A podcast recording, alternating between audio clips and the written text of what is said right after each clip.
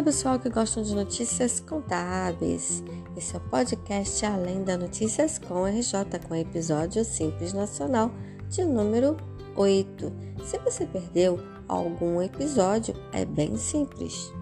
Basta você baixar no seu celular o Spotify, procurar por As com RJ e escolher o tema que deseja ouvir. Para ouvir os episódios do Simples Nacional, procure pelo tema Simples Nacional Episódio 1 ou Simples Nacional Episódio 2 e assim sucessivamente, até chegar neste episódio de número 8.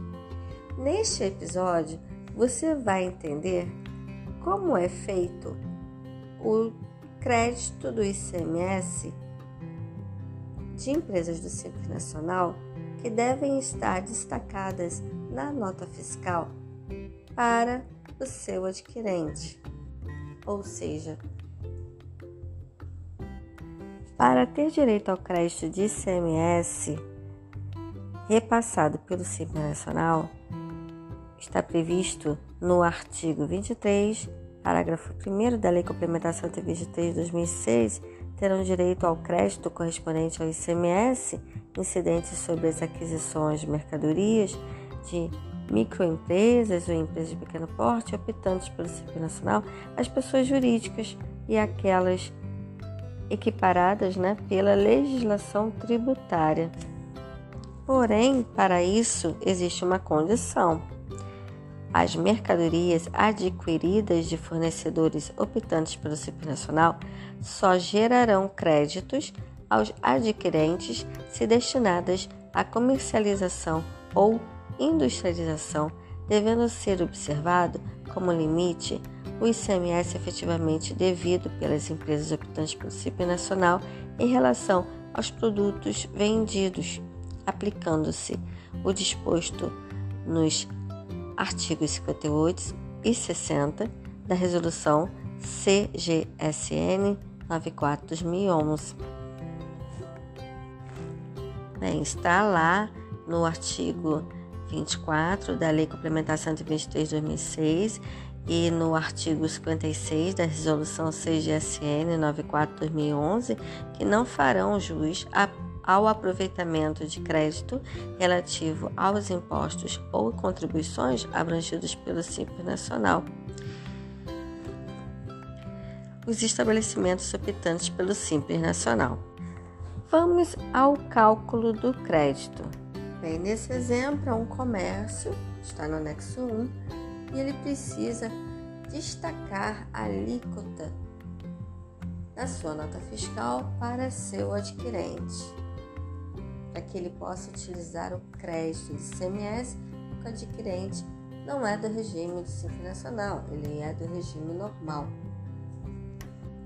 no artigo 60 da Resolução 140, lembrando que tem que ter indicação na nota fiscal, né, tanto da ME como da EPP, por optantes do Simples Nacional, que emitir documento fiscal com direito ao crédito de ICMS. No campo destinado às informações complementares, a expressão permite aproveitamento do crédito de ICMS no valor de R cifrão correspondente à alíquota de por cento nos termos do artigo 23 da Lei Complementar 123. Neste caso, como o exemplo é comércio, não vai ter aproveitamento do IPI, somente do ICMS. E também deve ter a expressão documento emitido por ME ou EPP, né, optante pelo Simples Nacional. Para descobrir qual é a alíquota que eu vou colocar lá na nota fiscal, na verdade, é como o cálculo é, dos episódios anteriores. Né? Eu vou ter que fazer aquele, aquela fórmula, a fórmula para chegar na alíquota efetiva, que é o RBT 12 vezes alíquota nominal vezes, ou seja, menos, né? O valor de redução dividido pelo RBT12. Aí sim vou chegar na alíquota efetiva, certo? Mas para isso, vamos lá. Para me achar a alíquota nominal, eu preciso descobrir qual a faixa do anexo do Simples Nacional. No caso do exemplo é comércio, anexo 1, 3 milhões 445. A empresa está na faixa 5, 14,30 é a alíquota nominal na, encontrado na quinta faixa, menos a parcela deduzir, 87,300, dividido pela RBT12, para achar a alíquota efetiva. Chegamos a 11,76589. A receita do mês foi 300 mil, ou seja, o faturamento do mês de apuração é 300 mil. Calculamos o simples em 35,297 e vamos distribuir os tributos. Então, 5,50, quinta faixa, 3,50, PIS 2,76, 12,74 de COFINS, CPP 42% e ICMS 33,50%. 35,297 é o valor do tributo e temos também a alíquota efetiva a 11,76589. O ICMS ficou em 3,94% e será destacado no campo complementar. Permite o valor do aproveitamento do ICMS no valor da nota de 15.450, a alíquota é de 3,94, 608,73, correspondente a uma alíquota de 3,94%.